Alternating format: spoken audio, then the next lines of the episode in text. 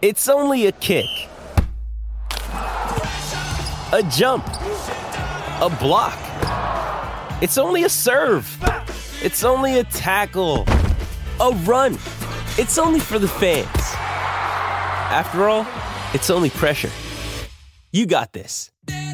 Adidas. You know the difference between hockey and those other sports? You gotta be tough to be a hockey.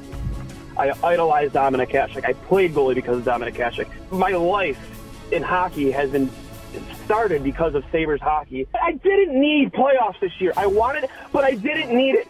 But when you screw up for the fans as much as the team has over the last like five years, and just don't hold yourself accountable, I'm sorry. I'll hang up and listen. I'm sorry. Welcome to Two Goalies, One Mic, an in depth look and behind the mask conversation about the greatest game on earth, where everything goes and nothing's off limits. Now I'll tell you something about this guy. This is only three minutes, eh? Whammo!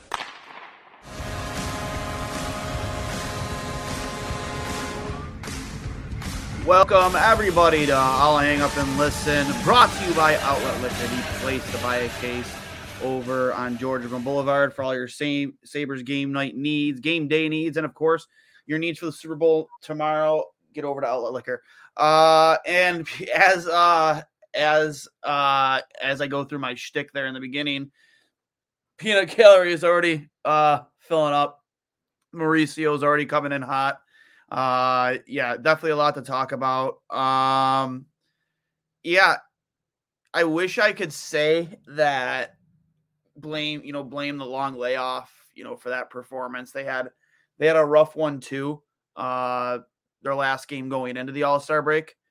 But I mean, other teams had long layoffs too, and I, I think that was probably by far the worst game by any single team in the league coming off the All Star break. I mean, you had eight total shots after two two periods of play uh, against another team coming off a layoff. Like it, it just it, there's no excuses for it.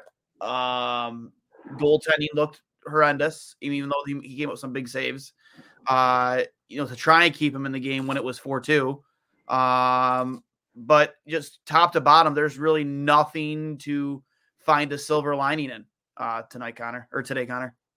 Yeah, it was really embarrassing. Um, I was talking with a few people right at the end of the second period. That might be the worst period of Sabres hockey I've seen in years. Uh, that was just, it was bad effort, but for the most part, it just it comes down to execution. They they weren't able to generate anything. There were no Nothing. legitimate scoring chances. There were there was no rush. They couldn't get themselves out of the neutral zone. Uh, Calgary, I think, obviously had a pretty good plan in place, and teams have done that to the Sabres this year. They they understand what they want to do. They want to run and gun. They want to get up the ice. They want to transition with speed. Um, and bigger physical teams like that, who also do have some skill, uh, have been able to slow down the Sabres a little bit this season. Um, in certain games, they've been able to figure it out. Um, but I think this is it's I'm really at a loss for words with trying to compartmentalize everything that happened after the Sabres went up to nothing. Um, it was just it was really abysmal result, and it leaves you wondering where do they go from here. Um, something's got to happen, of course, and I, we'll get into this discussion about moves that need to be made. But uh, yeah, that was just an uninspiring effort, and a lot of questions need to be asked. Yeah, and and to that to that point, um, the trade deadline's a hot topic right now. Um, as I told you before, coming to the show, I was getting into it with somebody on on the tweeter machine, and essentially saying that you know why you should be the GM. You want to give up assets to make this team better. Now they're bad. I don't think the team is bad. Uh, are they overachieving at times? Yes, absolutely. But I think you have a good core here, and the playoffs aren't out of the question even after that performance. Um, you got to kind of dust yourself off here. It sounds cliche and get right back into it. Um, but if you're Don Granato after that second period, like you got to be, you got. I mean, I'm not saying I condone that type of style of coaching, but you got to be throwing garbage cans or something in that locker room to fire them up. They look like they were skating in the mud uh, or sand or however you want to board it. uh, that entire second period. Like th- their feet were not underneath them. Maybe the whole team shouldn't have been boozing, you know, during their All Star break. I mean, I, I say that lightly because every team's entitled to have some time off to themselves, hundred percent. But it literally looked like a team that spent a full week in the sun boozing it up for sure. Like without a doubt, that looked like a team that had spent a good part of their time off uh, doing damage to their bodies. And uh, I don't know, man. I, I like I said, I've been a big advocate of making sensible a sensible deal or two at the deadline to give this team a chance because personally, I think another second half collapse does this franchise a lot more harm than it does good. I really do believe it. I think you have the fans back. Um, they're engaged again. They want to be at games. Like they had a pretty good turnout from the looks of it on TV for the most part.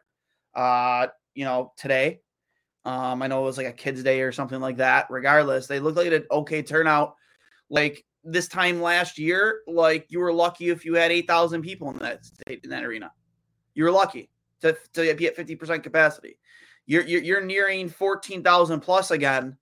Um, digging yourself out of the basement in terms of attendance, and the last thing this organization needs is another second half second half collapse. You, we just you just can't justify it. So if that means parting ways with a first or a second round pick and a roster player to bring in a guy with some term left, uh, that's going to help you team. I, I don't even care if you lose in the first round. I do not care. Get this team to the playoffs. Get this fan base to the playoffs. Like I'll tell you right now, like this city for that week and a half will be absolutely fucking electric again.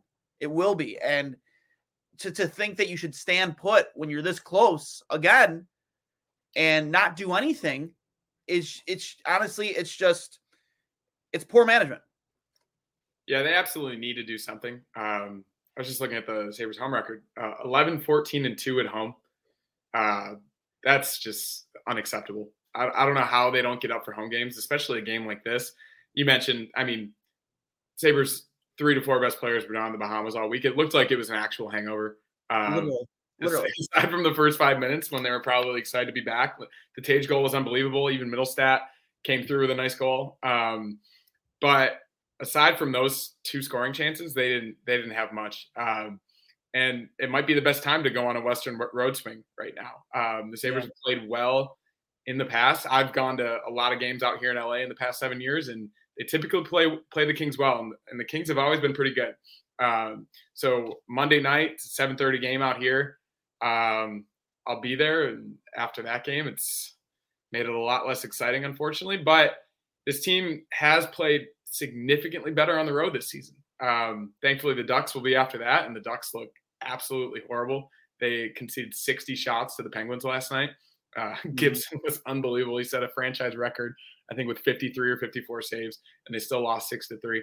Um, looked like one of my beer league games, to be honest. Um, but yeah, it, it, may be coming at the right time. I think this group kind of thrives on being together, uh, being underdogs, being in a controlled environment. Uh, for some reason, they can't get up for these home games, which just doesn't make sense to me. And they have it in, in full buildings, but it looked like today was a full building. Um, yeah, looked pretty. So yeah, I, I think obviously to switch up the culture, um, to switch to just kick kick them in the butt a little bit. Anything in the bottom six, any type of defenseman. I think the goaltending is what it is, and it's gonna you're gonna be hard pressed to find a goaltender at this time of year unless it's Demko.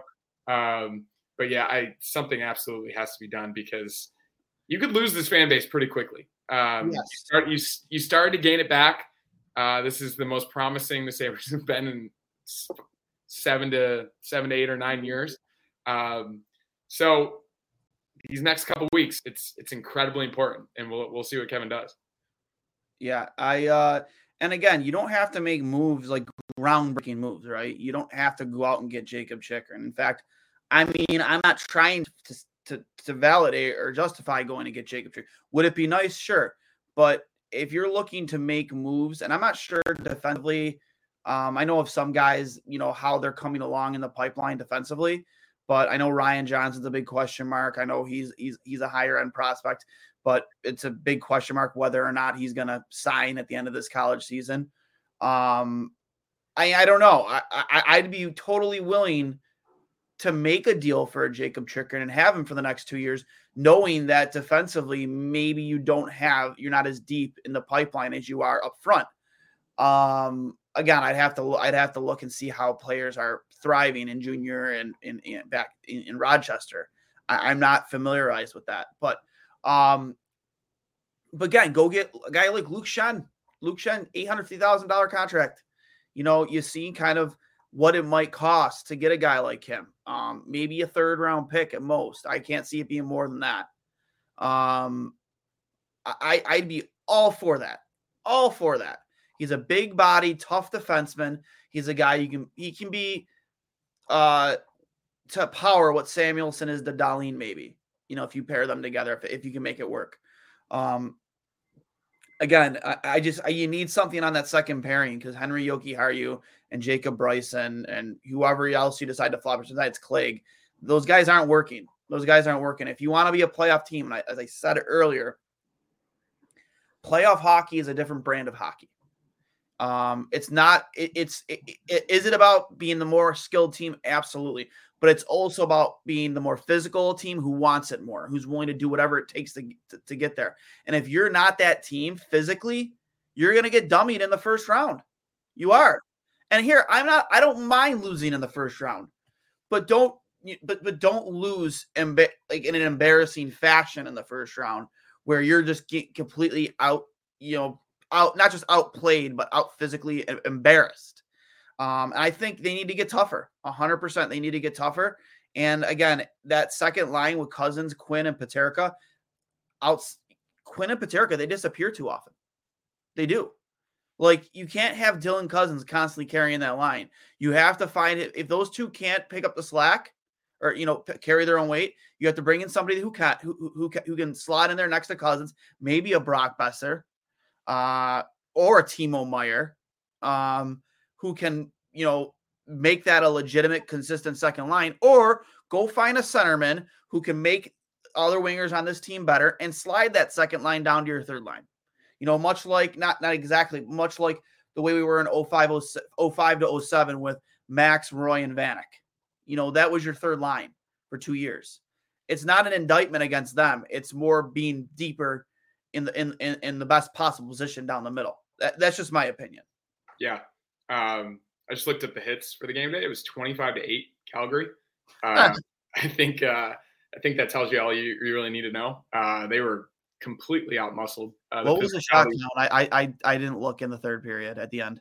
The the shot total ended up being uh, 40 to 23, uh, which is just like I think it's way worse than that. Uh, it was 30 oh. to four at one point. I think uh, mm-hmm. at one point in the second period it was 30 to 4. Um, I think the lack of physicality has a lot to do with that. Um, they couldn't get the puck deep. They couldn't establish a forecheck. Even in the power play, I, I think it's been a consistent issue when they try to carry the puck into the zone. Uh, other teams just tend up to line up two forwards, maybe one defenseman, right on the blue line, and they're able to stop them almost immediately every single time. The power play has been horrible.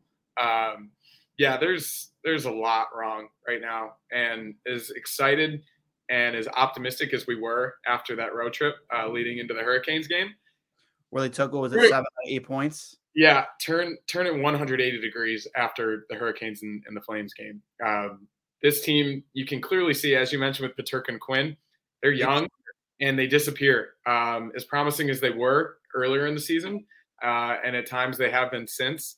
Um, their games aren't quite there yet. Um, I've had friends mention to me that they'd be they'd be fine with seeing Quinn go uh, in a potential deal, whether that be for Meier or Chychrun or anyone else. Um, yeah, Kevin's got to take a hard look at everyone not named Tage, Skinner, Tuch, Cozens, Dahlin, Power, Samuelsson.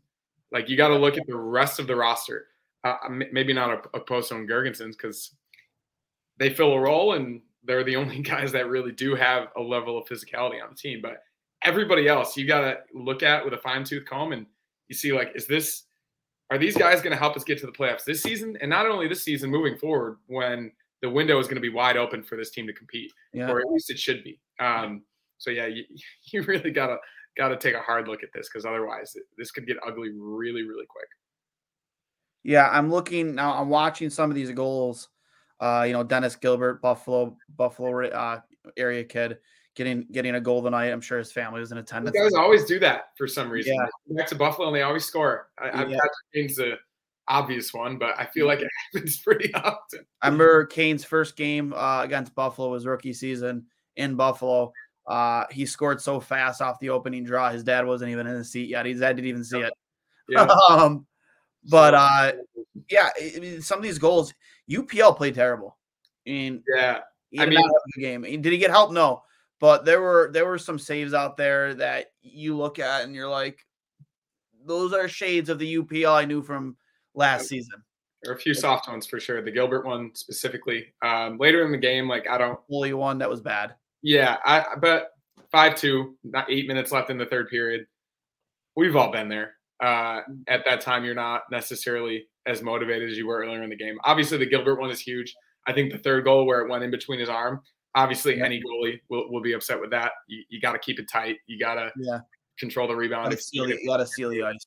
Yeah. Um, but that's the guy that the Sabres have anointed as the number one goalie. Uh, obviously, he's exceeded expectations this season. and He's kind of come into his, his own a little bit.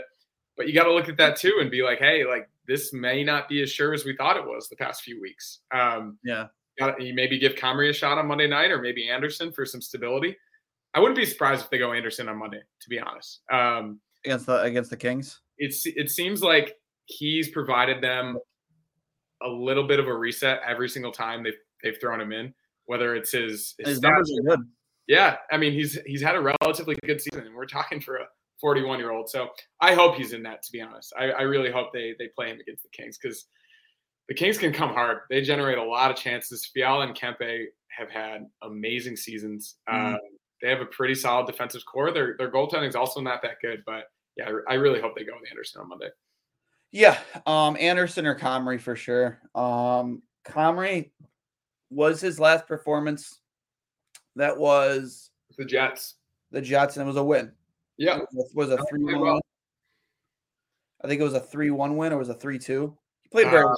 Yeah, it was it was three two. Sabres up three nothing for, Yep. for the game. They got a Yeah, you thought he was going to pull the goose egg out, and Yeah. uh, in the third period they gave up two. Uh, we'll check in on the peanut gallery. No comment, loss for words, no back checking, no support, poor puck management, no hitting, no physical presence, no grit. Sabres forwards, including Cozens, Quinn, and Krebs, could become amateur pasty turnover, pastry turnover. Lot to unpack there. Uh, Uh, I'll I'll correct though. To be honest, I Yeah, think he's not wrong. He's not Right. wrong. It was a really really poor performance, poor effort, everything You- about it. UP looks shaky, poor position, needs to stand taller, follow and scope the puck. Let Comrie take goal next few games. UPL has lost confidence. Hold their defense and forwards accountable. Be a leader. Um, again, in terms of the confidence thing, I don't know yet. Um, if we see another a performance like that, then I would start to think that. But uh, definitely UPL again le- left a lot to be desired tonight, and I think he goes in the locker room knowing that you know it wasn't you know obviously it's not just on him, but he didn't do what he needed to do to get them a win tonight. Um, the, the entire room has to take a look in the mirror. After Yeah. they'll, they'll probably fly out tomorrow. Maybe they'll they'll take the night to decompress a little bit. Uh, but you got to turn the page pretty quickly because if you don't get, like you said, four or six, five or six on this on this Western Road Mm-hmm. swing, then you may be out of it pretty quickly. The Capitals are playing the Bruins today uh, on the road, so Yeah. hopefully that is a loss for the Capitals. Uh, and the Sabres still yeah, have you need you need to gain some points back with the with the with the, with the back to back losses. it's over by any means, but if they keep showing, Yeah. if they keep putting out efforts like that, it'll be over probably with, March. with Pittsburgh winning six to three late last night, and then you you need you need Washington to lose one against. Uh, you said they're playing They're playing the Bruins right now. the Bruins right now. Okay, yeah, we we do have a score on that. Uh, let's see, You would hope that the Bruins come out with a win there. Zero zero. Uh, five minutes into the game. Uh, Okay. I mean, they they are unbelievable at home, uh, and they have Yeah. been all season. Um, and the Capitals have been shaky. So yeah, that that would be helpful. That would be at least a little bit of a silver lining going into Monday. But um, yeah, Yeah. you need all the help you can get, and you gotta gotta look in the mirror after that one and do the exact opposite. Exactly. Um, Jeffrey Jenks, if GM, uh, if you know Kevin Adams doesn't address the lack of physicality by the trade line, I'm not going to be a happy camper. I, I agree. He like you're you're too soft. I'm not saying this is a soft team, but in terms of the team, the makeup, you like again, it's great to feel the vibes. That that's a new buzzword, right? Vibes. Oh, they have the vibes. Like I'm glad that we all feel like this team has the vibes, the right vibes you want in your locker room. That's fantastic. Great. I'm happy about that. But business, hockey is business, and business is winning games, and winning games get you to the playoffs. Um, if you get this, this team to the playoffs physically, they're going to get dominated. Yeah, they're too small, too young. Um, not to, not to say that I wouldn't be happy with with a playoff appearance, maybe one or two playoff wins, but at the end of the day, like you just don't want to be embarrassed physically. And right now, I mean, Lyubushkin was brought in the offseason to be kind of a physical presence that blue on. He has he had one moment uh, in today's game, but he hasn't really been the same guy since that early season injury. No. Like he just hasn't been. It seems like he's getting injured every time he throws yeah. a hit too. And aside from him, it's Dahlin, Okposo, and Girgensons. And Cozens. Probably, and Cozens. Yeah, every now and then. But yeah, there aren't so many guys that are willing to lay their body on the line. And I don't want Tage doing it. No. Well, like, I don't necessarily want Tuch throwing his body around. Like those guys have filled their role all season, and that's generating scoring chances and yeah, the net. But and you got you got to bring someone in on the bottom six or on the decor that can throw their body around because right now no one else is doing it. And, and here's the thing, like, and we'll, we'll talk about this in a little bit. You know, the makeup of this team and the good contracts that Kevin Adams has some of these guys locked into. Um, it's great that you like right now you have three of your core pieces in Samuelsson, uh, Tage, and Cozens. You have them locked in till 2030 at less than a $20 million cap hit. I think it's like 18.5, 18.75. That's unbelievable. Like you're possibly, I, I personally think Samson's already outperforming his contract. Personally, yeah, he's giving you top top pairing minutes. He's and, he, and he's and I, I personally believe that he's a big reason why Dahlin is having the season he's having because Dahlin has finally how excuse me Dahlin has finally found that complement to him to his game where it gives him the ability to take more chances and be the defenseman that got him drafted first overall. Yeah. Um, but with that being said, to your point, you don't want two of those three guys always having to be the one that answers the bell or be the physical presence. Like I love it that Samuelsson's a physical guy and he should be, but Dylan Cozens, you just got done paying him, you know, an eight, a seven year extension uh, for seven points over seven million dollars a year. You don't want him having to be the guy that has to go in there and throw affairs with somebody uh, whenever you have to stick up for a teammate. You like I I just you know Dahlin the same thing. Like you see Dahlin do it too. I love the chippiness out of Dahlin, but even today a couple times it was like uncalled for. Like don't put yourself in those positions. Yeah. Um, I you know that's why you know and again, I know the buzzwords of grit and playing with sandpaper, that's what they are, they're buzzwords, but they, they hold a lot of weight in most conversations, at least for me. Uh, I, I this team needs that. Like I, I, I, I think I might have mentioned this last time I was live with you, or maybe it was recently with a friend, but this team is in desperate need of a forward like Keegan Kolesar. Like he would be a perfect fit on a team like this. A guy who can go out there. He's not going to give you a ton of scoring like he's not, you know, maybe he, maybe a little bit less than what Casey Mittelstadt gives you, but he's going to go out there and he's going to make teams second guess every time they're out there, and they're going to make they're make taking second test second guess about getting physical with your star players. You know, it, just because you're you, you want guys doesn't mean you want to bring them in to be a, to be an enforcer or a fighter, but you want to keep other teams honest, and that's what guys like that do. Um, I don't, I'm not advocating going to get friggin' uh, Ryan Reaves. I don't want Ryan Reaves. Yeah. I want a guy who's going to go out there and play like a Nick Deslauriers or a you know a, a Keegan Kolesar. So players like that that are go- going to keep other teams honest and make them second guess every time they go into a corner along the wall for a puck battle, or you know are going to you know bust you in the mouth if you try and take liberty with liberties with their your goaltender, or make it a harder time for you in front of your own net. Like that's what this team needs. And when I think be getting more physical, that's what I want. And then obviously, again, I, I can't overstate enough. They need help on their blue line. Yeah, it's uh, it's pretty it's pretty apparent right now. Uh, Olofsson and, and Mittelstadt aren't going to do that for you. Can you imagine them in the playoffs? Um, it's just it's not going to get it done. Uh, mm. You've got skill guys on the third line, and it, it doesn't hurt sometimes, but at the same time, like you need that level of grit, you need that level level of physicality, and the Sabres haven't had that for a long time. So of course, like yeah, that obviously needs to be looked at. Um, the defense, in the same vein, uh, Jokiharju and Bryson are just they're, they're getting they're like, getting dummy. Um, they have no puck awareness. They can't move. Um, they none, none, none. It's so infuriating. It's, it's really bad, and they might have known that going in. Like obviously, it's it's a relatively weak third pairing, um, but they're getting exposed on a level that's just unsustainable moving forward. Um, did they have did they have playing with power today? Um, so it must have been so it was Dahlin, Dahlin and Samuelsson, power. Gosh. Lately, it's been obviously Jokiharju. Yeah, I don't know. Let's see. Let's like because to start the season, I think they wanted that the guy to be Lyubushkin, and I think uh in the beginning of the season for a small Lyubushkin, yeah. But he just hasn't lived up to that bill. To yeah, it might it might have been Lyubushkin, but either way, um, it's just not cutting it right now. Like no. you look at a team like the Bruins, they're they've been good for a long time, um, obviously, but this season specifically, they're just perfectly constructed.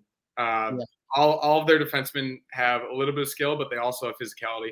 They have four lines that can both create chances and stop the other team.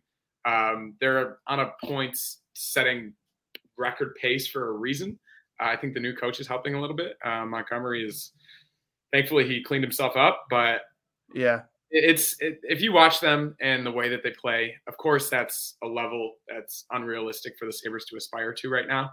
But that's the model, and that's the team that you're going to be chasing for a long time. They're not going to go away anytime soon. They have a culture there. They have a level of commitment to that style of play that, gosh, they were in the, the Stanley Cup final in 2011, and I don't think they've missed the playoffs since. Um, so it's it's a long road up to the top to the mountaintop yep. for the Bears team. And right now, like you don't have to think about it at that point, but like you at least have to look at that and be like, what can we do to get even a tiny bit closer to that? And uh, yeah, I guess we'll see what happens, but that's that's the model. Yeah, you know, and to your point about the Bruins, I mean, like you look at all these teams, man. You look at the Bruins, you you you look at uh, you know the Tampa Bay Lightning, the Colorado Avalanche, I mean, even though they haven't gotten past the first round in a fucking two decades or whatever it is, uh, the Toronto Maple Leafs, uh, the Capitals, like their sustained success, um, you know, is you, you find those core guys. You, you, you keep like you know for the Bruins, it's always been Marchand, uh, you know, uh, Bergeron. Now Pastrnak, you know, I'm, I'm, assuming they lock him in. There's no way they let him walk, right? He's, he's gonna he's gonna get like 11 a year. Yeah, it's gonna be insane. And, you know, the, the core guys that they've kept around with with with Tampa, it's always been Stamkos, Hedman, uh, uh, uh, Brayden Point, uh, Kucherov. You, you lock in those core guys, Vasilevskiy. You know the, uh, the, uh, the you know the obvious names in Colorado with MacKinnon, you know, Gabriel Landeskog, you know, Cal, now it's Cale Makar. Um, they're continuously building around them. And the Blackhawks in their heyday when they were winning cups, like y- y- you lock those guys in, much like Kevin Adams is, um, at discount. Honestly, locking them in early, and not always having to rely on the draft to be it like again you want you want to build through the draft but when you get yourself to a point you don't value the, your first or second round picks as much as you used to right? Yeah. like look at what look at what constantly tampa bay has been able to do at the deadlines. Like constantly and not not saying you have to go out and get rentals. Like don't no i don't want rentals. This team unless again i go back to Luke Schenn who's a guy who's a very low cost rental. Like that's a guy who might be able to help you now and if he likes the makeup of the team and likes the direction they're going in at the end of the season, maybe he wants to come on and sign for like another two year deal because I think he's like 33. Like mm. I'm not, we're not in the market for a rental, but there are deals out there to be had with teams like a Vancouver that's obviously looking to solve pieces. Arizona, who's very much in the Connor Bedard sweepstakes. Montreal, very much in the in the Connor Bedard sweepstakes. Teams that might have guys with term that are willing to sell off their their pieces for assets as long as you're willing to and this being the last year that you can really weaponize your cap space with the cap expecting to go up in the future um if there ever was a time to do it now is the time. And I, I you know you look at you look up and down this roster who who who's staying and who's going. I mean, as we discussed, those 10 names that are untouchable, I think obviously you look at as staying, but everybody else, everybody else on the roster, you look at and be like, I don't, I don't know if they're going to help us in the next, not only next two months, but next two to three years. Uh, Mittelstadt and Olofsson at this point, like nice goal from Mittelstadt today. He does that every so often, but there's no consistency and there's no defensive physicality to his game whatsoever. No, no. Um, obviously, like he's he scored goals recently, but that's about all he does. Mm-hmm. And if he's not doing that, then what is he offering? I don't think he had a shot on goal today. No. Um, Tyson Tyson Jost is, I, I, mean, I think he's been sort of a revelation, but that's the mold of the type of guy this team needs. Um, you mentioned yeah. Toronto hasn't made it out of the first round in however many years. I don't think there's any coincidence to that. And I kind of fear that the Sabres are built, at least in their current form, they're built way more like the Maple Leafs than they are the Bruins. Um, and if they continue along the same tra- trajectory of keeping all these skill guys up and down all four lines, uh, the defense only has one or two guys that can throw a hit and below average goaltending, you're going to turn into the Maple Leafs. You're going to have Tage Thompson as your Austin Matthews. You're going to have Alex Tuch as your Mitch Marner. You're going to have Jeff Skinner as your Alex Nylander. And you're going to get to the first round and you're going to get dummied by a bigger, faster, just as skilled team. And then nothing's ever going to happen. So you look at the Leafs too, like, of course, like yeah. they're good, they're exciting, they're fun. But if you take the pulse of their fan base, they're all pissed. They all know what's going to happen. Um, so it's it's a warning sign for for where the Sabres are right now. And yeah, it, it's um, it's you could do anything to to make it not that at the deadline. So hopefully they do. I'm only going to disagree with you in this sense, just because those guys are locked into such like expensive yeah. deals oh, for sure. Whereas you know Austin Matthews, once his deal is up, like he's going to demand 12 million plus. You have Tage Thompson at 7.2 million. No, exactly. Like Kevyn's been much smarter. Yeah. In terms of um, presence deal, like everything about it. Like, of course, like the Leafs were a little bit desperate to get Marner and, and Matthews yeah. and they're done, but I'm just talking to specific type of players. Um, oh no, no, but that's where I agree with you though. But this is where I think that Buffalo could be better than the Leafs is because you have that flat, you know, you're, you, getting probably 10, 11 million dollars season. Yeah. What I mean, I don't know what power is going to demand. Now, when he played last year, they burned the first year of his entry level deal, I believe, right? I think so, yeah. And now this second year. So this third year, it's entry levels are three year deals. They're, you know, he's eligible to get re signed or probably extended, I would say, this off season. I would imagine, right? Yeah. I think I would say it's either yeah, either this offseason or during the year yeah. next year. Yeah. I think you got to do exactly with him what you've been doing with Samuelsson, what you've been doing. You got to lock him in, all of these guys in long term. I mean, what's what is Owen Power going to demand? Like, is he going to demand seven to eight million? Not. I pretend. I think as good as he's been this year. Um, I was even watching him today. The, the, the things he does is oh for sure He's uncanny. So I, I if he can, he's only going to get better. Obviously, I, I think I saw someone uh, say the combo between Dahlin and Power could be upwards of 21 million. Um, they could demand the exact same price. I tend to agree. Obviously, where he lacks in the offensive output that Dahlin has was yeah. where maybe if you're Kevyn Adams, you try and get in in his ear this offseason and say, hey, we'll give you this same same term, 2030, $8 million on the table right now and see if he takes it. Because I think he's worth every penny. He will be worth every penny. And if yeah. he takes that and you lock up Dahlin 10, 11 million dollars a year, and you get those two under 20 million dollars a season, uh, like, and you could have and you could have Samuelsson, Dahlin, um, Tage Thompson, Cozens, and all Owen Powers, all for five, all five of those guys for under 40 million.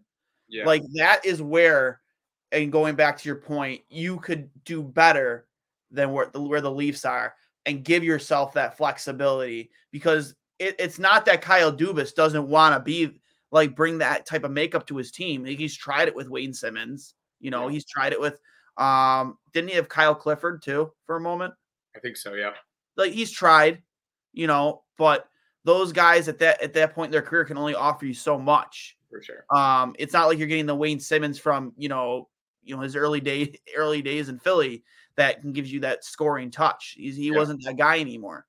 Um, he, it's kind of like you're getting, you know, a, a less like Okposo is like a poor, like a, you know, isn't a guy who's going to go out there and be as physical as Wayne Simmonds or, you know, fight as much as say Wayne Simmonds would. You know, that's not an indictment against Kyle Okposo, No. but um, you're going to give yourself the flexibility to go find those guys who can play a tougher, meaner game, but still provide you depth scoring and not just be there to fill a roster spot and set you send out there for eight to 10 minutes a night.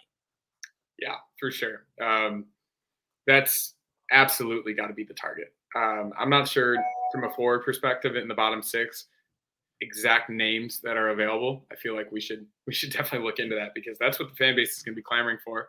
Um, the defense wasn't like necessarily the issue tonight because if you're being outshot 30 to four in the second period, like have as good a defense as you want. It's just that doesn't matter. Agreed. Um, I, I Tage, Tuch, and Skinner generated some chances, but like even even they like they can get shut down pretty easily. So like if a team is gonna throw all of their eggs in the basket in in terms of shutting down the guys that they need to shut down, like you got to have some secondary support. And the Sabers on a consistent basis, obviously they've gotten it here and there in certain games from Olofsson and Yeah. Mittelstadt here and there, and obviously early on with the with the kid line with Peterka, Quinn, and, and Cozens. But at least recently, um, it hasn't been there. So that is it's got to be a point of emphasis moving forward. Yeah, I, I couldn't agree with you more. Uh, just a recap, obviously, we'll, we'll go over the game notes here in a little bit, but a lot has happened in the NHL, obviously, over the last week since me and you were both on together. Uh, obviously, the big deal uh, off the island with uh, Bo Horvat getting dealt to uh, the Islanders. I don't think we've been able to touch on that and what that, you know, they locked him into an extension to. Um, you know, the chips are starting to fall uh, in terms of who, who else was just traded. Um, Tarasenko as well to the Rangers. Tarasenko to the Rangers, which is a you know that kind of I guess that was a head scratching move for Patrick Kane, even though he didn't let anybody Yeah, know he was pissed about it. I, which I don't understand because it's not Yeah. like he was public about wanting to leave. He No, what, up until that point, from what I knew, like he was looking to pot, potentially sign an extension. he's mentioned things in the past few weeks about like, yeah, like if the right opportunity presents itself. Um, but I, the way he talked about it yesterday, I've actually never seen a player like publicly comment on a trade like that until yesterday.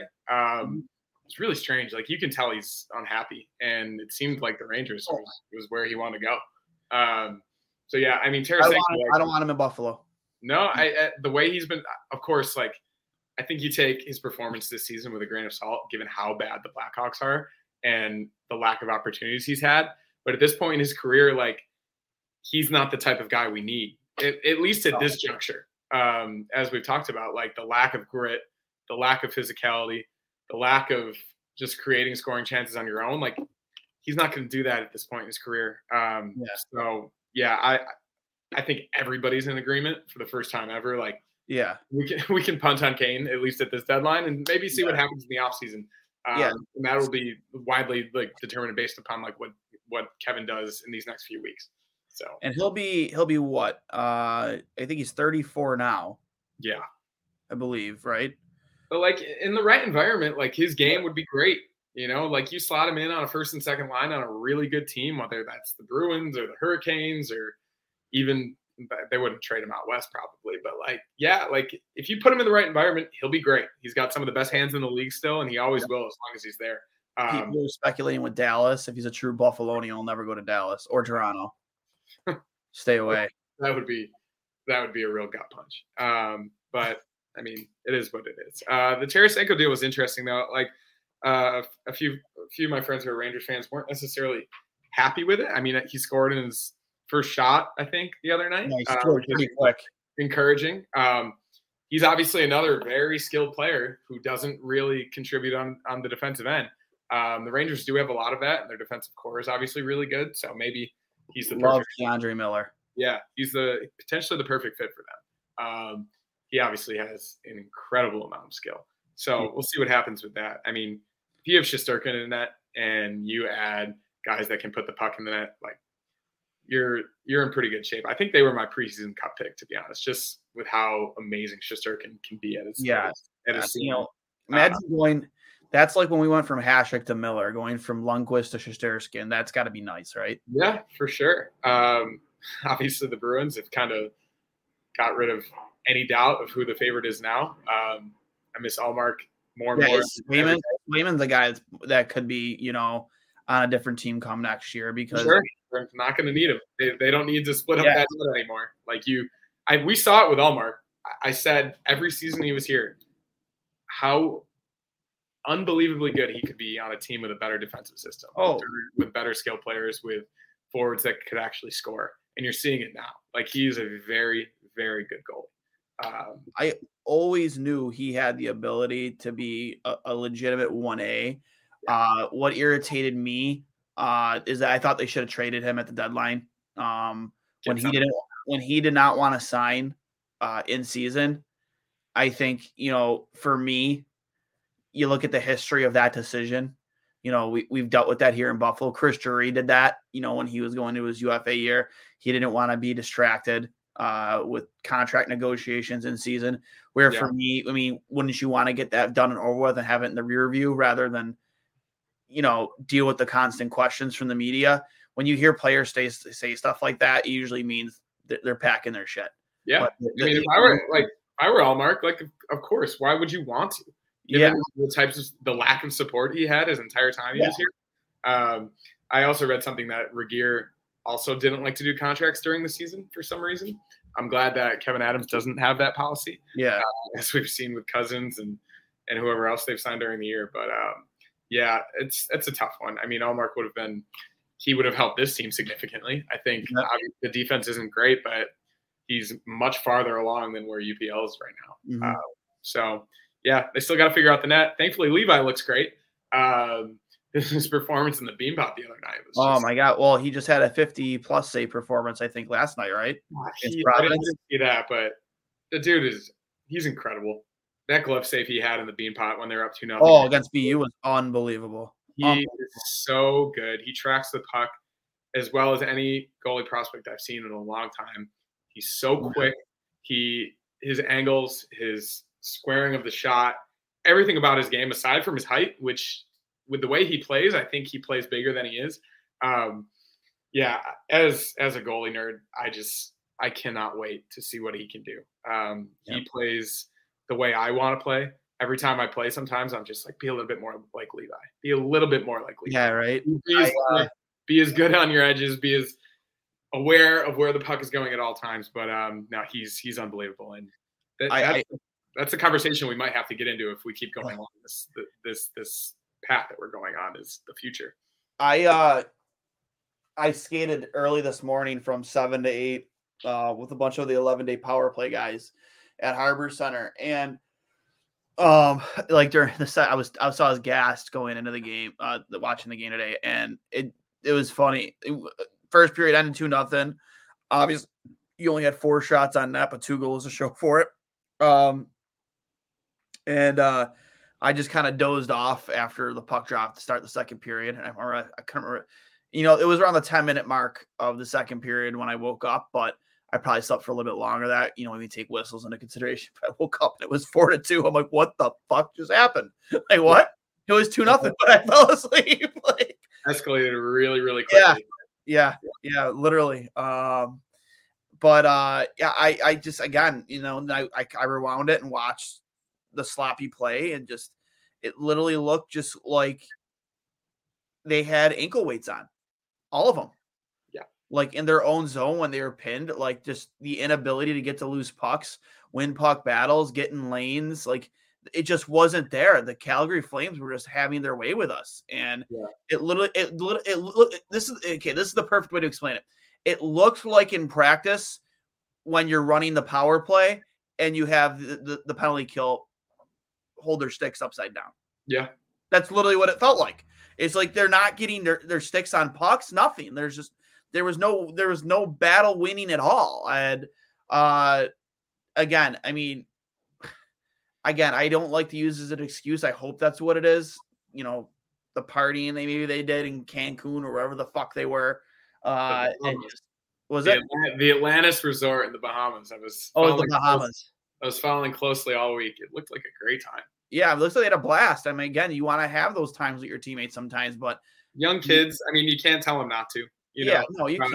You, you can't. no, You and want them to have I fun. don't, I don't blame them. Like, I think they're young. Like when I when I did that at, at that age, like you can recover quickly from something like that. Yeah. They got back. I think they left on Wednesday and they had Thursday and Friday in Buffalo to recalibrate their bodies. I don't necessarily think that's the reason. Um, the Flames are a good team, and as we'll see on Monday, the Kings are a really good team. Um, they have a similar level of skill and speed that the Sabres do, but they also, as we've discussed, they have that physicality. Yeah, If the Sabres play like that on, on Monday night, they're going to get run out of the building, and I may run out of the building myself. yeah. I'm surprised more fans didn't run out of the building today. Uh, Yeah. they went up five to two. After I mean, that second Buffalo's I'm come back from Buffalo's come back from those deficits uh, plenty of times this season. for sure. but, uh. Yeah, this team just hates two goal leads. By the way, they just fucking hate it. the worst uh, league in hockey. It, it is, but this team especially despise it. Um, literally just and and on Sabretooth's birthday too. Ugh. Of all days. To see it. You hate to see it. I just found it funny that they actually they have like an actual birthday for their mascot. Like who does that? Yeah, I've I this is the first time I've ever heard of anybody celebrating the mascots. Uh, Whatever you whatever you got to do to to jump up fan engagement. But um, I guess. I mean, normally you just want to win. yeah, that Uh-huh. that always helps. And the way they're performing at home, it's just ugh, it's so bad. I don't know what it is. It's it's gotten to the point where you start to wonder if they're just in their own heads. Um, of course, they didn't play well, but that's kind of why I'm excited for this week. Like they've shown that they can go into a road building against all odds, be the underdog, and hopefully ramp up the intensity a little bit. Just get the puck deep, throw a few hits. You have the skill. You're going to score goals. They've scored goals all season long. Um, it's you just got to play a simplified game, and they've gotten around the teams that have tried to stop them at the blue line, like clog up the neutral zone by dumping it deep, getting your guys down there that can actually skate Peterka, Cozens, Tuch, and just forecheck. Just grind away until you can get an ugly goal. Not every goal needs to be Tage toe dragging somebody and going top shelf. Not every goal needs to be a backdoor one timer. Um, forecheck, grind it out, shoot the puck, do whatever you can to do to get a dirty goal. That's Yep. that's what we need right now. Um, and unfortunately, it doesn't seem like they're capable of doing that on a consistent basis. And that's and where me and you, me and you have talked plenty of times too that you know you can't un, you can't understate how important it is to have a good bottom six. And right now, I mean, at what point are we promoting Peyton Krebs to the second line? it's got to be soon. I mean, Like, like, like, like yeah. I don't. I mean, I don't. I'm sure there's some some kid, uh, some people in the analytics side of things that want to point to that line. It's like, well, they're doing this or they're, well, I mean, they disappear too often. Yeah. Like you brought Quinn in, you drafted Quinn to be a goal scorer. He is not a goal scorer right now. Uh, I mean, who do you value more right now? Do you value uh, Jack Quinn or JJ Peterka more? I'm JJ Peterka. Yeah, I mean, he plays a much more complete game. Yeah, like that's a guy in the playoffs I want more on my roster than probably right now than Jack Quinn because Yeah. there's no shootouts in, in, in the playoffs. For sure. Like, which is a you know, it's a nice advantage to have. You know, he has filthy hands, but um, he just disappears. And it's, again, he's still young. He's what 22. Yeah. like he's young. Peterka's young. Um, but Peyton Krebs, after that long, long scoring slump to start the season, he's really, really turned it around playing with Girgensons and Okposo. And maybe, and, I, and I've said this before, maybe this is a situation where you got to take one of those guys. In my opinion, it should be Quinn. Put him down there with those them two. Make him learn how to play a more physical brand of hockey. And when I say that, not be a guy who goes out there and looks just to be physical, but do exactly what Peyton Krebs has done down there. Yeah. Like not fight, but you know, win board battles, engage in front of the net. Uh, you know, uh, just you know, play a play a brand of hockey that has a little bit of sandpaper in it. Um, because that was that's what Peyton Krebs has done now, and it's really it's really been a big positive for his game playing with Girgensons and Okposo. So I think that that is if I'm Granato, that, that's the next move I'm making is finding a way that makes sense to get Peyton Krebs on that second line. I know I think he's centering that line down there with them right now, but he has shown he can play on the wing. Yep.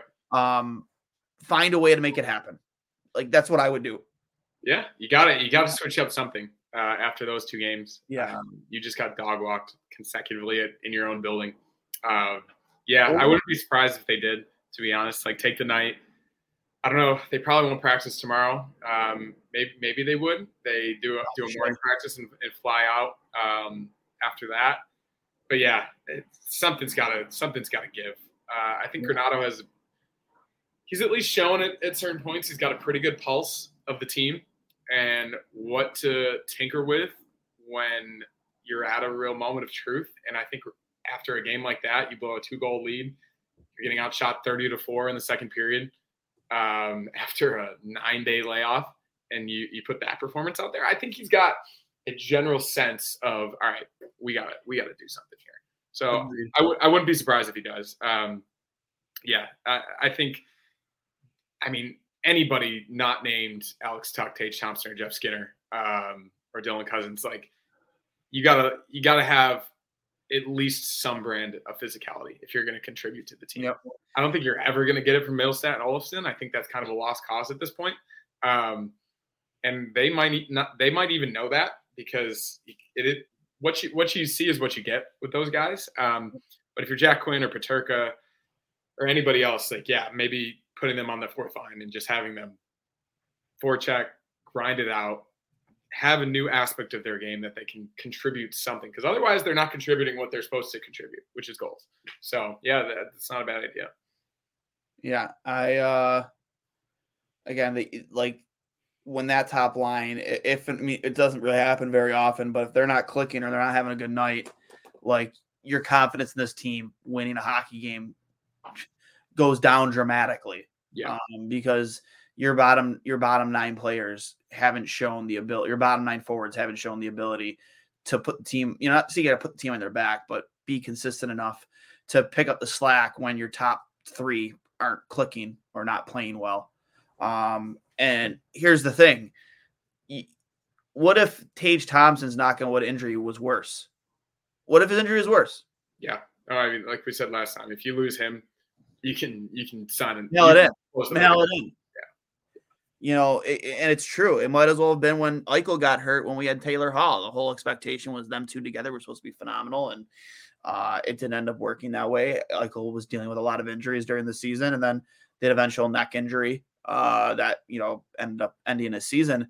But the God forbid something like that happens to Tage or Tuch or Skinner, and then, I mean, again, Tage, especially a guy who is on pace for close to 60 goals this season, yeah. at 35, number 35 tonight. Uh, those guys go down. Any of those guys go down. Your your first line takes a hit that your team can't afford to take. Yeah. So, um, some more comments here. Garbage performance. We got tossed around like school girls on the ice, much more by a much more physical team. Oh, we already went over this one. Uh, Kim, uh, Chris Derrick, how pathetic. Just keep looking for fancy plays instead of just shooting it on net.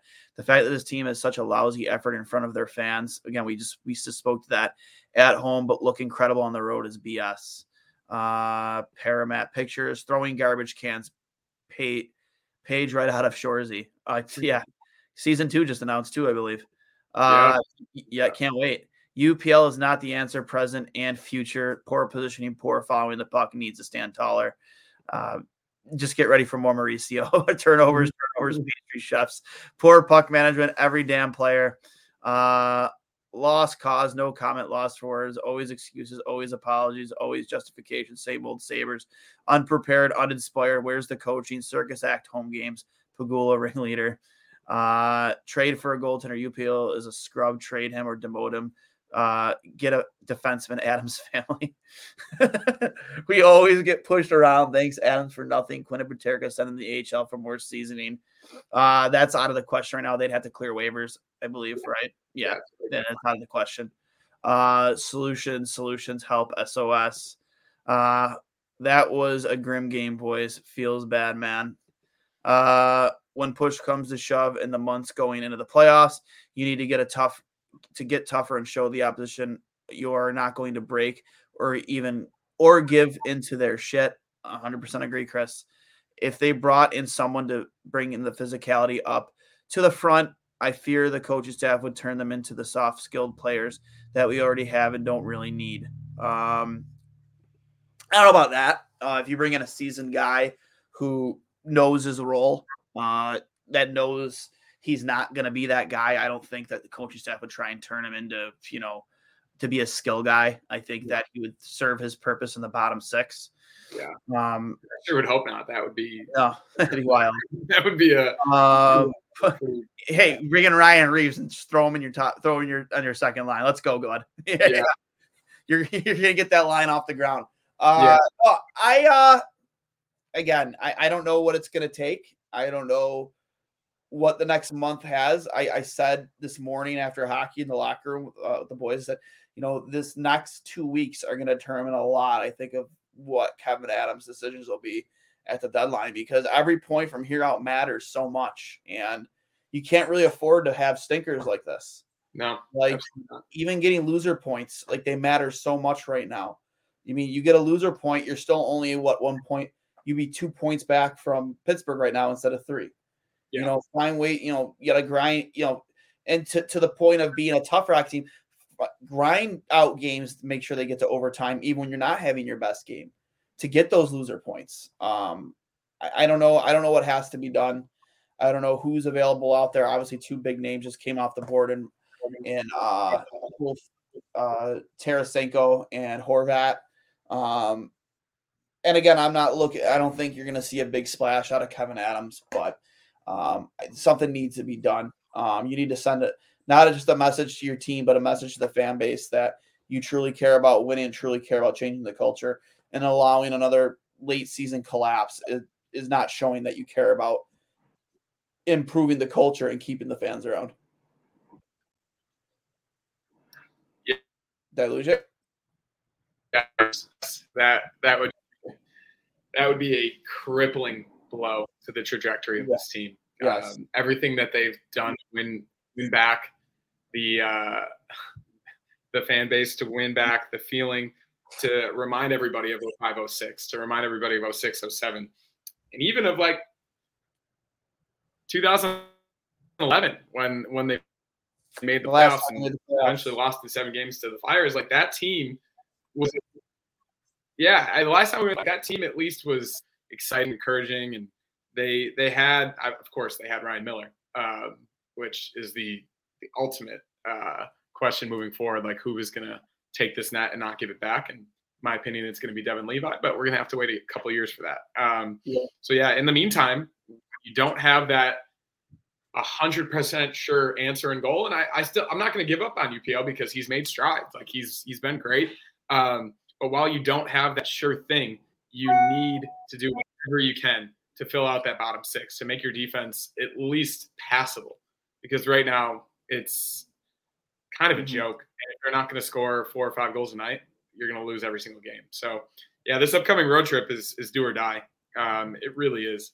If they, if they lose all three, you may you maybe just mail it in. Um, if you win one of three, maybe that encourages you more to make a deal. And if you even win two or three or three of three, maybe that like signals like okay, like we had two really really bad games and we played better on the road, but That'd be This- the ultimate conundrum if you if you go three for three, win all three on the road, and like you, you come out, you come home, and you just like, can't figure it out. we would all be happy with that. Like, of course, there could be a trend like they don't play as well at home, and like, yeah, that needs to be addressed. But if they win all three in this road trip, like Monday's going to be tough. The Kings are a very good team, um, and they are they've they're at the end of their build right now, and they obviously brought in Fiala to to help with that, and it seems like it's worked. Um, but the Ducks and the Sharks, like, you absolutely have to win those. You need four of six. If you don't get four of six, Yeah, see you later. Uh, I mean, the Capitals are up one nothing on the Bruins right now, um, so it's it's going to get scary pretty quickly once these teams round into form. I, the Panthers, who we all thought likely potentially could have won the Atlantic this year, uh, they're coming on strong. You saw Tkachuk Yeah. in the All Star in the All Star game; he was unbelievable. yeah. Um, and they have so much skill. Like they're similar similarly constructed as the Sabres are, but they probably have more skill. Um, and they like is is not as much physicality as they have as like the Bruins. They probably have more than the Sabres. Every team in the league probably has more than the Sabres, and we saw that today. Uh, Yeah. So yeah, it's it's gonna get real pretty quickly here. You just need to get tougher. Uh, speaking of the All Star game, uh, skills competition horrendous. Yeah, I didn't watch much of it. It put me to Yeah. sleep. It was so bad. It was Um, so cringe. It's just like, what are we doing? yeah, we posted a video from the two goalies. we posted that video from the two goalies one mic uh, handle and about of the 99 or 98 skills competition and how much better that looked even with the grainy video like it was just like they were all smiling they were all having fun it was quick the breakaway relay it really showcased what was great about the players back then you know you know they actually used the helmet cam the entire time whereas i think you got barely any use out of it this year and just the gimmicky stuff, the whole golf shot, that was so fucking stupid. And like you could tell the players wanted nothing to do with the stupid questions they were being asked. Like it's just dumb. But uh it did seem like the Atlantic team was getting into it during the actual game itself. Yeah. Um, uh looks like they were having a little bit of fun. Um and then you, you, like that kind of stuff. I mean, I would even be in favor of just going back to the five on five East versus West. Like just just just do that. Mic up the players mic up the, the the, the right players that are gonna you know make the best of it and make it entertaining like the way you guys like the way they used to do with like jeremy roenick back in the day who was always very outspoken actually uh one of the only players ever in the history of the game to actually throw hits during the all-star game and he hit the same player all he, he did three times and he, it was the same player all three times and it was a coincidence he didn't mean to he he, ad- he addressed this on a podcast uh do you know what player that was? No, I don't. Alexei Zhitnik. He hit him three different times in three different All Star games, and it was he wasn't targeting him. He just happened to be the guy. Uh, not saying you got to go out there and hit people, but just you know find guys that are entertaining and make it fun for the people watching at home. Um, and enough with the gimmicks in in, in you know in the uh in the skills comp. Like just I don't need it. I, I really don't need it. like I mean, if you're if you're hoping for Gary Bettman to make meaningful and intangible change to any of this, like don't hold your breath. He doesn't care. I think he's he's getting everything he uh, can possibly can out of this job, and he will until he he kicks the can. To be honest, like I honestly do not think he cares about the the quality of the game, the health of the league, anything other than that. And I think he's shown that over the years. I mean, the ESPN deal, I think, is obviously the best thing that's happened to hockey in a long time. Same with TNT. But other than that, which is just broadcast money for the league, he doesn't care. He's not going to do anything. He's not going to have focus groups. He's not going to ask anybody their opinion because for him, like, it's a niche sport. It's the fourth most popular sport in, in North America, and it always will be. So, um, yeah, as long as, as he's at the helm, I don't think anything's going to change. Do you remember uh it was a show NHL Cool Shots? Not off. The, that So, might been I'm, my a little, I'm a little bit older than you, but it was a show that they used to do just on, on ESPN. It was fucking awesome. Even back, I remember they unveiled they they almost unveiled the Sabres jerseys once, uh, the goat head jersey once on NHL Cool Shots. They did like a an almost reveal show. It was pretty cool. But there was this one episode where this one this one girl was interviewing Pavel Bure, and he started hitting on her in Russian. It was so cringy, but it was so funny. Uh, Chris Peters. Uh, uh, you know, friend of the program did an article on it once when he was working with ESPN, and he goes, like, he kept on like trying to teach her Russian, and she goes, "Oh, what does that mean?" He's like, "Oh, it means you are beautiful. You are beautiful."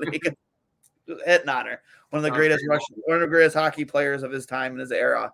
And personally, in my opinion, you know, I know Ovechkin's chasing Gretzky, but I think Bure would have made it interesting had he had a full healthy career, uh, in terms of you know where he'd be in terms of the goal scoring kings because that guy averaged 50 goals a season when he was healthy. You know, Yeah. a couple times, You're and that right. was the dead puck era where you know you had, you still had two line pass and things like that. Uh, you know, I couldn't have only imagined, you know, had he been healthy come, coming out of like the lockout years, you know, even a little bit in old age, you know, what he can be able to do.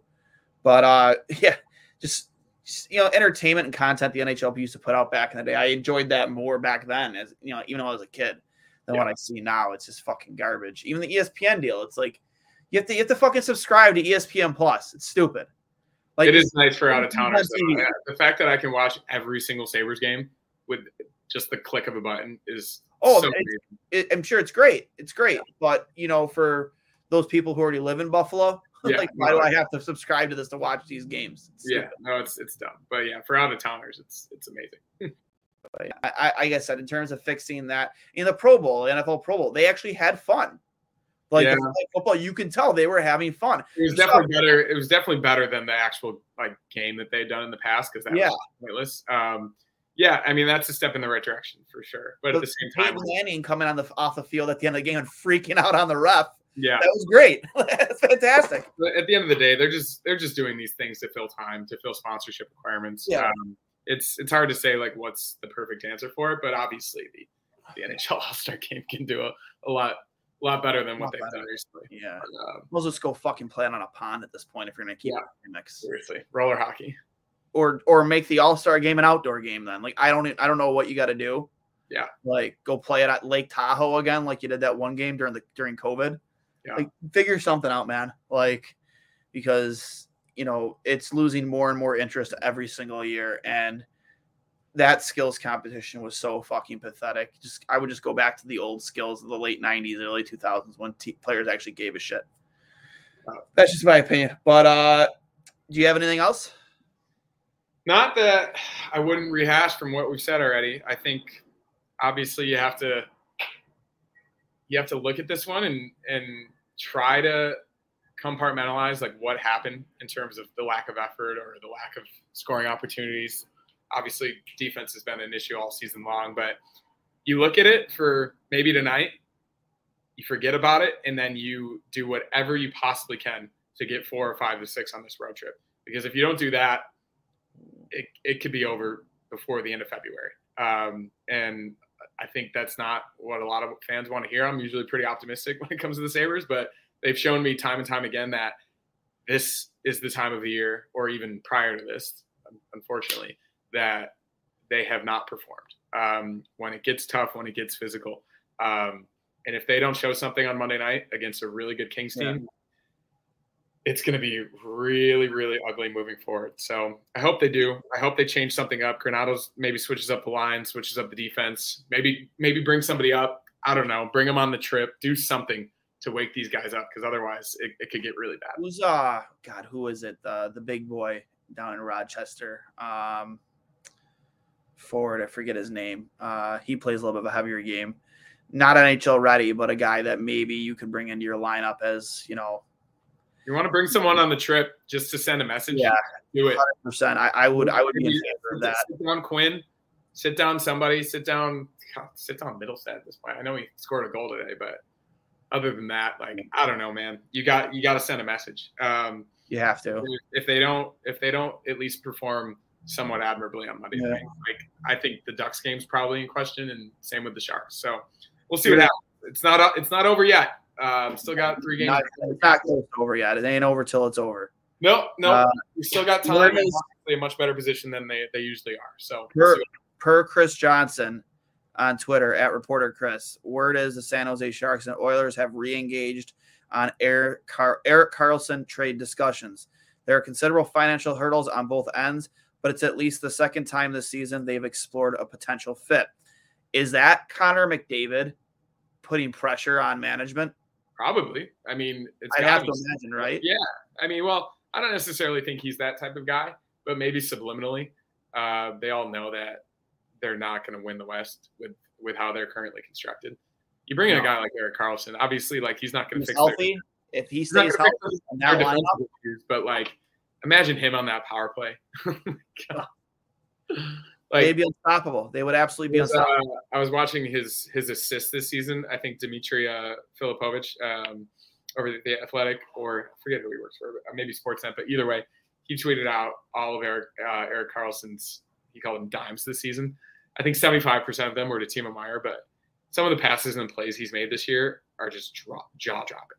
yeah, Like, it's, it's Erik Karlsson from the Senators back in the day. Like he is as good as he's Yeah. ever been. Um, We did the same thing with Dahlin too. I, I think we posted it uh, right around the All Star break. Um, I took the from Dimitri his on Dahlin and his ability. They weren't all goals scored or even assists, but just the, the plays he's made with uh, that toe drag of his Yeah. at the blue line and using patience and finding finding creating lanes. space and just Yeah. doing anything you can to to use the amount of ice that's given to you to to create chances. That's what the game's all about. Uh, they didn't do any of that today, um, which is really really unfortunate. But yeah, Karlsson with McDavid and Draisaitl would be something to behold. It would be. It absolutely would. Um, and I mean, the power play is honestly, if this team does make a push to make a playoff spot, I think that's the only reason I would even keep Olofsson around just for that second unit and stability there. Just because, I mean, special teams are crucial when it comes to the postseason, and I would say not now. I'm not saying this in terms of next season because I think he's good is gone after next season. Uh, you know, because he's got one year left on that bridge deal or that from the arbitrator that he took. Um, but um, I think power play, his ability to, to bolster that second unit, or even in times when he fills down the first unit, there is value there, especially in the playoffs. But that being said, I think there are plenty of other players on this team that are very expendable uh, when it comes, not plenty, but there are other players more so than him that are expendable to help improve this team to make them more fit for to play in the playoffs. For sure. Um, but yeah, that's all I got, man. Uh, always pleasure to get on here with you. For sure. Uh, you know, and uh, I'll be uh, I'll be in the building on Monday night. So if anything goes down, I will. have you live tweet, bud. Something. Yeah, I'll uh, I'll do whatever uh, do whatever I need to do. It's always a good time down at uh, Crypto.com Arena, formerly known as Staples Center. Uh, we got a 24 person box uh, next to a box of I think 19 other Sabres fans. So I hope I hope it doesn't freak them out, but there's going to be a lot of Sabres fans in the building. Get after it, man. They'll they'll hear us. there. We're going to be pretty. There's a there there is a there's a page on Twitter, the Display Sabres Yeah, fans. yeah, Make sure you get, that make before. sure you get in on that, man. yeah. We'll uh, we'll try to Throw bring some love for crew over. And, uh. Believe me, we've uh, we've started the uh, the shout chant in the in the halls Yeah. of Staples Centers many I'll have, to, I'll have to get some. I'll have, to, I'll have to get some two goalies, one Mike uh, business cards made up and send them out to you and start handing them out over there. Yeah. Kings Cali. fans are Kings fans are an absolute joke. Um, so it's not it's not that much of an accomplishment to take over that building, uh, but we've played well over the years there, uh, especially recently. So hopefully, uh, God God willing, we do that on Monday. I agree. Uh, with that being said, man, you know, I'll hang up and listen. I hope everybody uh, enjoys the rest of their Saturday more so than the previous couple hours of Sabres hockey. And uh, you know, we'll catch you next time. Hopefully, you know, if we me and you can rip another episode of Two Goalies on Mike here soon. Um, hopefully a Cully on with us. But uh, you know, until next time, I am Dwayne for Cully, Connor Hurley here. Uh, all the way from uh California, chiming in for I'll up and listen. Uh, you guys have a great weekend and let's go Sabres. Hey, everybody, this is Dwayne from Two Goalies One Mike, a show where we give you a behind the mask coverage of the greatest sport on earth, whether it be happening right here in Buffalo or around the hockey world. Now, you might be thinking, hey, Dwayne, why would I want to hear what you two idiots have to say about hockey? Well, first of all, rude. Second of all, we bring in coaches, players, analysts from your favorite programs from ESPN to Sportsnet to TSN. We're always on it. If you're a Sabres fan or just a hockey fan, you can download us on Apple Podcasts, Google Podcasts, Spotify, wherever you get your podcasts. And of course, you can check us out at trainwrecksports.com or the Dean Blundell Podcasting Network. Thank you for your support, guys, and I'll hang up and listen. I'm Matt Cundill, host of the Sound Off Podcast, the show about podcast and broadcast. Since 2016, we've been speaking with amazing people who have populated your ears for decades. Legendary broadcasters, research wizards, talent experts, podcasters, voice talent. Almost 400 stories, all for free. Subscribe or follow the Sound Off Podcast on Apple Podcasts, Spotify, Amazon Music, or at soundoffpodcast.com. The podcast Super Friends is a monthly meeting of five podcast producers. Hi, I'm Katherine O'Brien from Branch Out Programs in Baton Rouge, Louisiana. I'm John Gay from Jag and Detroit Podcasts. I'm Matt Cundill from the Sound Off Podcast Network. I'm David Yas from Pod 617, the Boston Podcast Network. And I'm Johnny Peterson from Straight Up Podcasts. Together, they form the Podcast Super Friends, an alliance of podcast masterminds sharing best practices, insights, and discussions to help make you a better podcaster. Follow or subscribe to the show on Apple Podcasts, Spotify, Google Podcasts, or at soundoff.network.